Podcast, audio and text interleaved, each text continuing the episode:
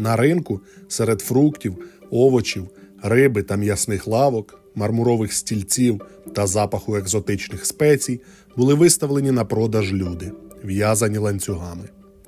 Освітлені сонцем глибокі міжряддя наповнювалися їх голосами, вони змушені демонструвати свою силу та вправність. Це раби.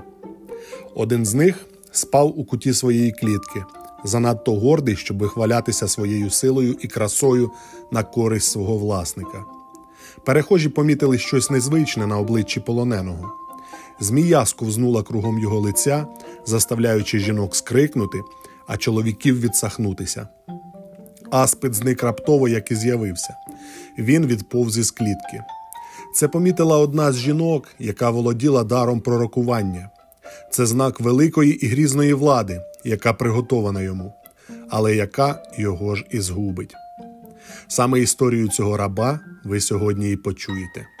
І ім'я йому Спартак.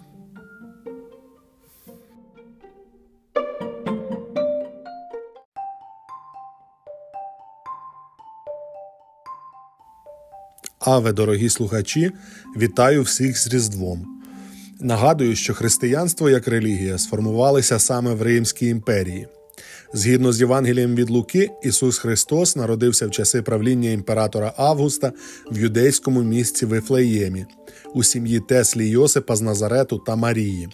Йосип із Марією прибули до Вифлеєма для участі в переписі населення, який проводили за наказами імператора Августа. Тож наш подкаст ніяк не міг обійти стороною це свято. Отже, всіх причетних вітаю. Всім нагадую про існування телеграм-каналу подкасту, де ви можете знайти інформацію про вихід нових серій і багато цікавинок з історії давнього Риму. Також нагадую, що у подкасту є сторінка на BuyMeACoffee. Сьогодні ми говоритимемо про неприємні речі, як для жителів 21-го століття, але про речі буденні для тих далеких часів. Про рабство, поневолення і про людину, яка мала сміливість кинути виклик поневолювачам. Такі люди є і у наш час. Збройні сили України зараз борються з сучасним злом і сучасним поневолювачем. Тож не забувайте їх підтримувати усіма доступними вам способами. Слава Україні! Починаємо!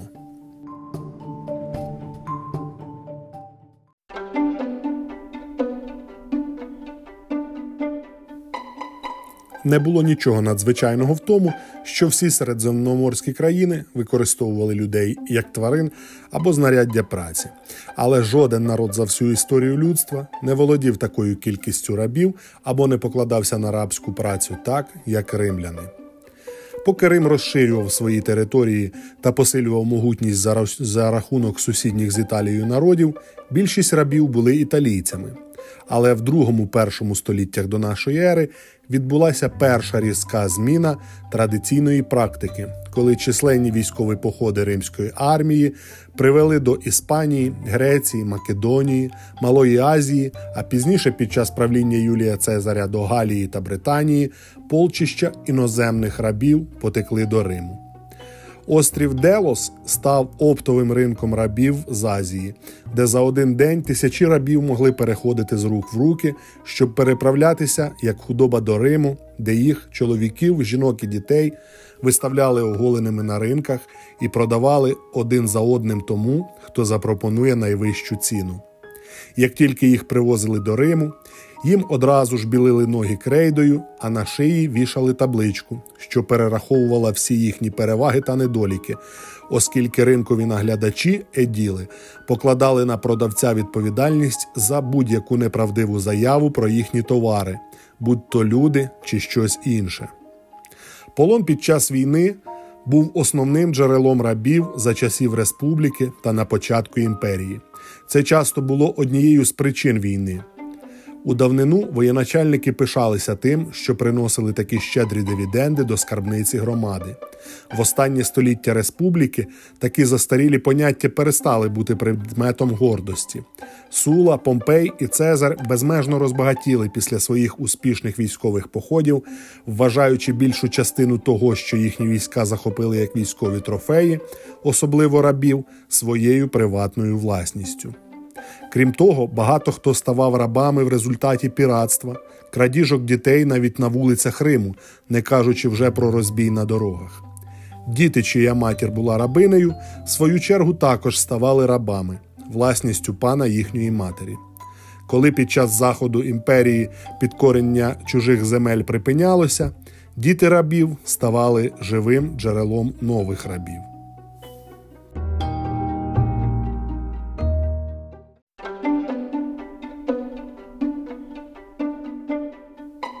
Раби становили 400 тисяч на мільйон населення. Якщо всіх рабів розділити порівну на кількість сімей, то на кожну з них доведеться мати принаймні 2 рабів. Будь-який, навіть інший раб, міг купити собі раба. Ціна рабів сильно варіювалася.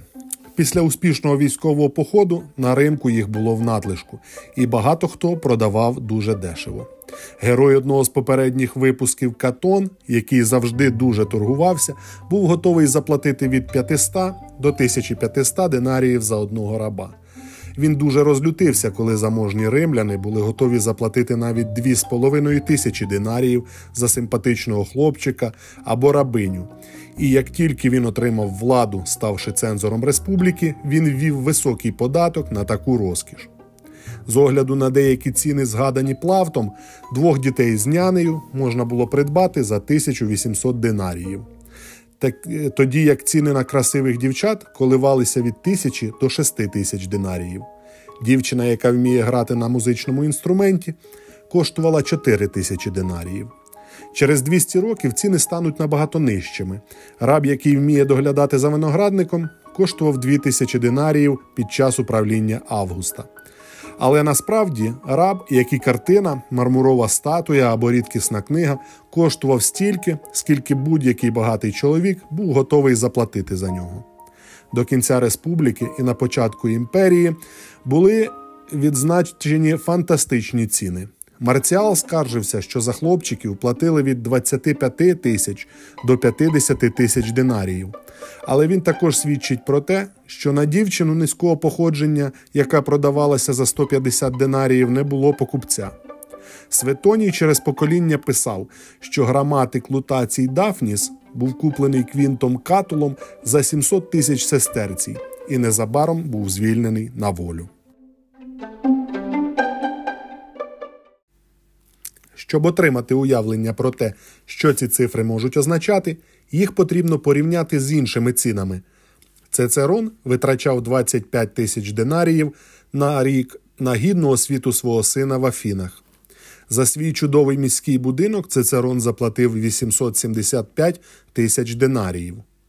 Багато бідних римлян витрачали на покупку свого невеликого скромного будиночка менше, ніж багаті були готові заплатити за раба.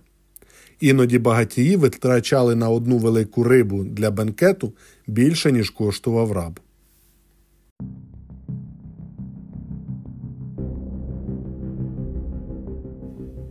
Часті жорстокі покарання та постійний страх перед тортурами, каліцтвами та смертю штовхали рабів на втечі, заколоти та вбивства своїх гнобителів. Римські рабовласники не тільки добре знали про такі небезпеки, але й вживали усіх можливих запобіжних заходів, щоб запобігти втечам. З точки зору закону, раб, який втік, був злодієм, бо він вкрав власність свого господаря. Існували суворі закони, які карали тих, хто надавав біглому рабу хоч якусь допомогу. З плином часу з'явилося своєрідне приватне агентство, яке займалося відстежуванням і затримуванням таких втікачів. На початку своєї кар'єри Август завоював довіру, повернувши 30 тисяч рабів їхнім господарям для покарання. Отже, ймовірність того, що раба, який втік, впіймають, була дуже великою. Якщо раб вб'є свого господаря, всі інші раби в будинку були засуджені до смерті як спільники. Не дивно, що в такій атмосфері ненависті та страху один з прийомів політичних змовників, щоб зібрати сили навколо себе, зазвичай полягав у обіцянці свободи будь-якому рабу, який буде воювати на їхньому боці. Приблизно в 60-му році нашої ери Сенека в своєму широко відомому листі цитував вислів Катона, зроблений 200 років тому, ніби він був настільки ж вірним і для його часу. Скільки рабів, стільки ворогів.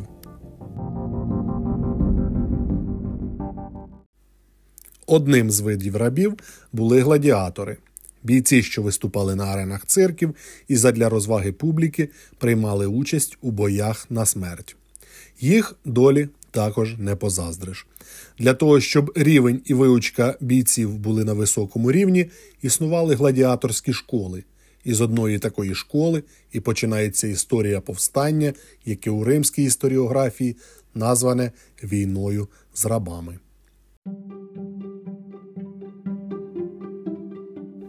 Лентул Батіат утримував у Капуї школу гладіаторів, більшість з яких були галами та фракійцями. 200 з них змовилися втекти. Задум був виявлений, але найбільш далекоглядні і хитрі, у числі 78, все ж встигли втекти, озброївшись захопленими кухонними ножами. По дорозі вони зустріли кілька возів, які везли гладіаторське спорядження в інше місто. Біглі раби розкрали вантаж і озброїлися. Потім, зайнявши укріплене місце, гладіатори обрали собі 3 ватажків. Першим з них був Спартак, фракієць, що походив з племені Медів, людина, яка, за словами Плутарха, не тільки вирізнялася видатною відвагою і фізичною силою, але за розумом і м'якістю характеру стояла вище своєї позиції і взагалі була більше схожа на Еліна, ніж можна було очікувати від людини його племені. Перш за все, гладіатори відбили напад загонів, що прийшли з Капуї, і, захопивши велику кількість військового спорядження, з радістю замінили їм гладіаторську зброю, яку кинули як ганебну і варварську. Після цього претор Клавдій з 3000 загоном був відправлений з Риму для боротьби з ними. Клавдій взяв їх в облогу на горі, на яку можна було піднятися лише по одній, вузькій і надзвичайно крутій стежці. Єдиний шлях, який Клавдій наказав остерігати. З усіх інших сторін були стрімкі гладкі скелі, густо зарослі зверху диким виноградом.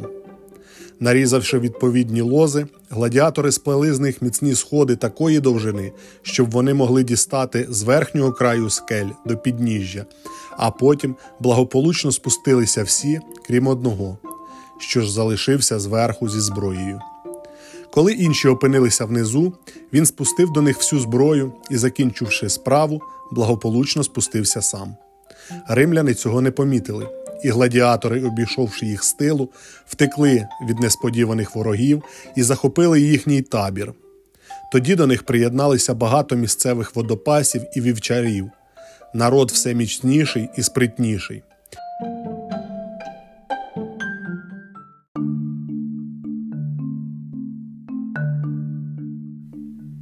Другим проти гладіаторів був посланий претор Публій Варіній. Спочатку, вступивши в бій з його помічником Фурієм, який очолив загін з 3000 чоловік, гладіатори втекли. А потім Спартак підстеріг Косінія, радника Варінія та його товариша по службі, коли вони купалися поблизу Салін, і ледве не взяв його в полон. Косінію вдалося врятуватися з великими труднощами. Спартак, заволодівши його спорядженням, переслідував його по п'ятах і після кровопролитного бою захопив його табір. Косіній також загинув у битві. Незабаром Спартак, розбивши в декількох битвах самого претора, врешті-решт взяв у полон його лікторів і захопив його коня. Тепер Спартак став великою і грізною силою, але як розсудлива людина він чітко розумів, що все-таки він не може зламати могутність римлян, і він повів своє військо до Альп, сподіваючись перетнути гори і таким чином дати можливість кожному повернутися додому, кому до Фракії, кому до Галії. Але його люди, покладаючись на свою силу і занадто повіривши у свою непереможність і безнаказаність, на шляху спустошували Італію.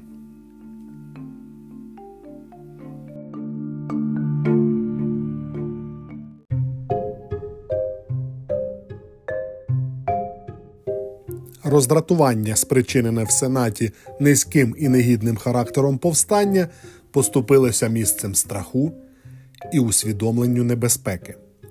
і Сенат відправив проти повстанців, як на одну з найважливіших і найбільших воєн, обох консулів відразу. Один з них, Гелій, несподівано напав на загін німців, який відокремився від загону Спартака і знищив його повністю. Інший, Лентул, з великими силами оточив самого Спартака. Але той, перейшовши у наступ, розбив його легатів і захопив весь обоз. Потім Спартак рушив до Альп. А на чолі 10-тисячного війська виступив Касій, намісник тієї частини Галії, що лежить по річці Паду. У битві, що почалася, претор був розбитий вщент. Він зазнав величезних людських втрат і ледве сам врятувався. Дізнавшись про це, обурений Сенат наказав консулам не рухатися з місця і поставив Краса на чолі римських сил. Марк Ліциній Крас – римський полководець і політичний діяч, учасник громадянської війни 83-82 років до нашої ери. Після цієї війни, завдяки протекції Сули, під час його диктатури збагатився на перекупі майна людей, що потрапили у списки проскрипцій, тобто опинилися поза законом. Тих, хто був у такому списку, мав право убивати будь-хто, навіть раб. Так Крас і став одним з найбагатших людей Римської Республіки.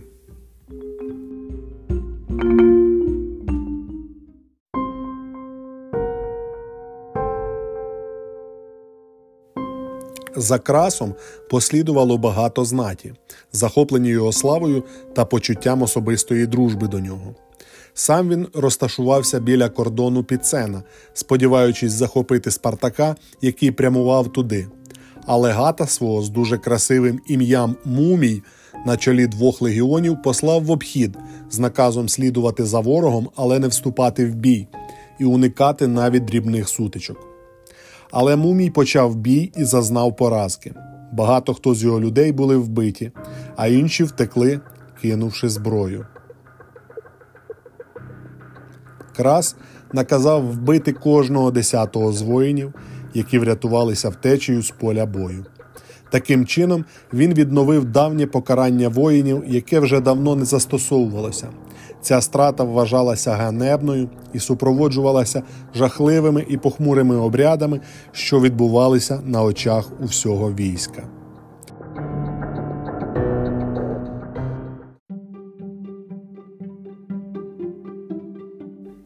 Відновивши порядок у військах, Крас повів їх на ворогів, а Спартак тим часом відступив через Луканію і вийшов до моря. Зустрівши в протоці кілікійських піратів, він вирішив переїхати з їх допомогою до Сицилії, висадити на острові 2000 людей і знову розпалити повстання сицилійських рабів, яке ледь згасло незадовго до цього. Достатньо було б іскри, щоб воно спалахнуло з новою силою. Але кілікійці, домовившися із Спартаком про перевезення і прийнявши подарунки, обдурили його і пішли з протоки. Змушений відступати від узбережжя, Спартак розташувався з військом на Регійському півострові. Це, якщо дивитися на карту сучасної Італії, самий низ, самі пальчики італійського чобота. Сюди ж підійшов і Крас. Сама природа цього місця підказала йому, що робити. Він вирішив припинити сполучення через перешийок, маючи на увазі подвійну мету – уберегти солдатів від шкідливого неробства, а також позбавити ворогів підвезення їжі. Ця робота була великою і важкою, але Крас виконав її до кінця і швидко перевершував очікування. Поперек перешийка від одного моря до іншого він викопав рів довжиною 11 кілометрів, шириною 5 метрів і глибиною 5 метрів. А вздовж усього рову збудував стіну, яка вражала своєю висотою і міцністю. Спочатку ці споруди мало турбували Спартака, який ставився до них з певною зневагою. Але коли запаси закінчилися і потрібно було переїхати в інше місце, він побачив себе замкненим на півострові, де нічого не можна було дістати. Тоді Спартак, дочекавшися сніжної та бурхливої зимової ночі, засипав невелику частину рову землею, хмизом та гілками і переніс через нього третину свого війська.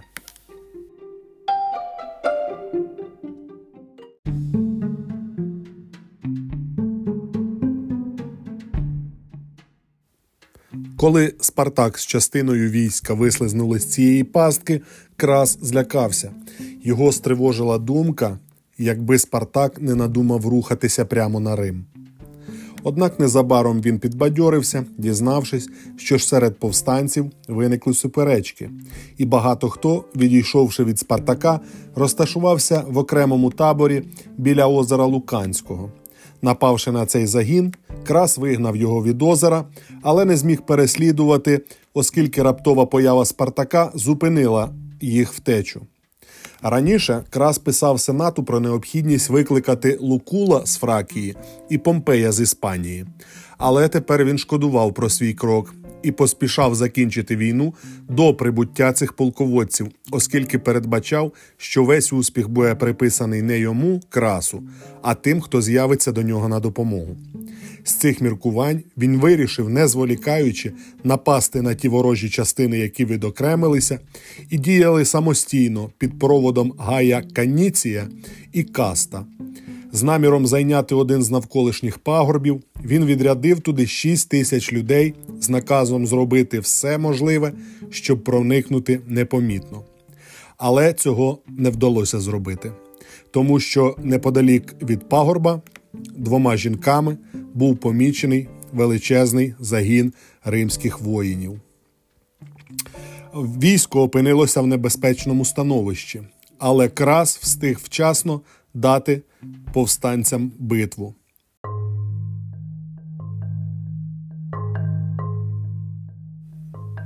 В цій битві повстанці втратили 12 тисяч своїх поплічників.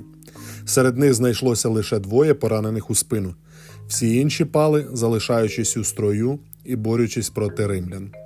Спартак відступив після цієї поразки до Петелійських гір. За ним слідував Квінт, один з легатів Краса, і квестор Скрофа. Але коли Спартак розвернув своє військо на військо римлян, римляни втекли без огляду і ледве врятувалися, винісши з поля битви пораненого квестора.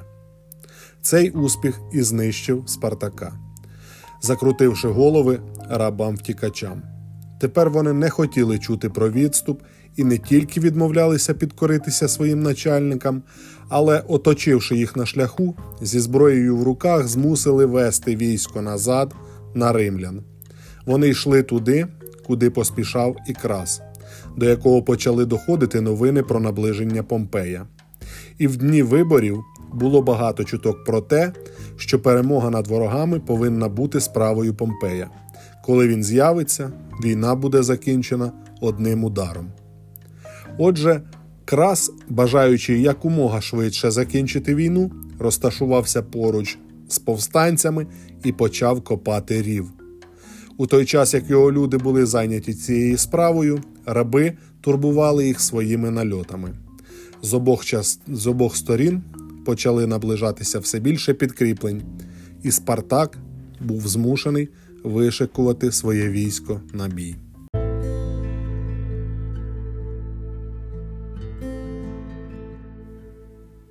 Перед початком бою Спартаку підвели його коня. Але він вихопив меч і вбив його, кажучи, що в разі перемоги він отримує багато хороших коней від ворогів, а в разі поразки він не потребуватиме й свого. З цими словами він кинувся на самого Краса. Ні ворожа зброя, ні рани не могли його зупинити. Але він не пробився до Краса і лише вбив 2 центуріонів, які зіткнулися з ним. Нарешті, покинутий своїми соратниками, які втекли з поля бою, оточений ворогами, він впав під їхніми ударами, не відступаючи ні на крок і боронячись до кінця.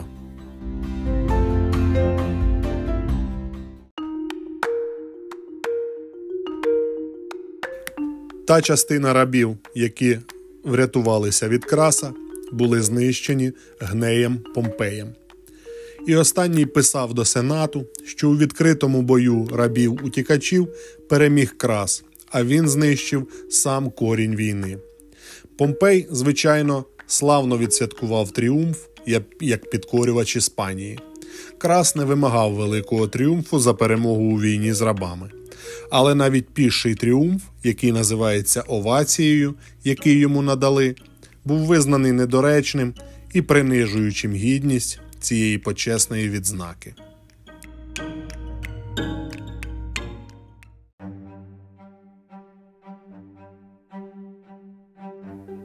Античні і візантійські історики ставилися до повстання в цілому негативно. Рабство в той час вважалося нормою, а повстання рабів – порушенням громадського порядку. Ситуація почала змінюватися лише в другій половині XVIII століття. У 1769 році Вольтер одним з перших послався на це повстання в контексті обґрунтування права людей на збройний опір гнобителям. Він назвав повстання Спартака «справедливою війною», дійсно єдиною справедливою війною в історії. Отака наша сьогоднішня розповідь. Дякую всім, хто слухав. Маю надію, що ви часто думаєте про Римську імперію.